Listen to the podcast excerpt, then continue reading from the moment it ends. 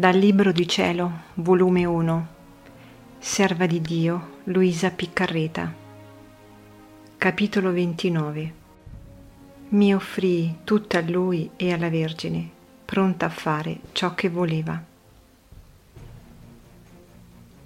Finalmente il Signore, guardandomi benignamente, mi disse, Tu hai visto quanto mi offendono e quanti camminano le vie dell'iniquità che senza vedersi precipitano nell'abisso.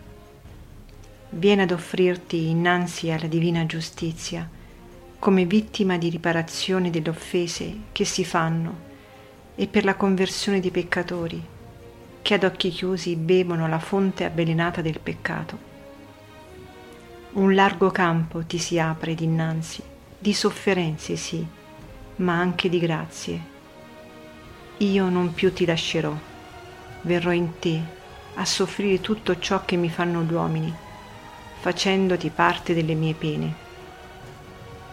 Per aiuto e conforto ti do la mia madre. E pareva che a lei mi consegnava ed essa mi accettava. Io pure mi offrii tutta a lui e alla Vergine, pronta a fare ciò che voleva. E così finii la prima volta.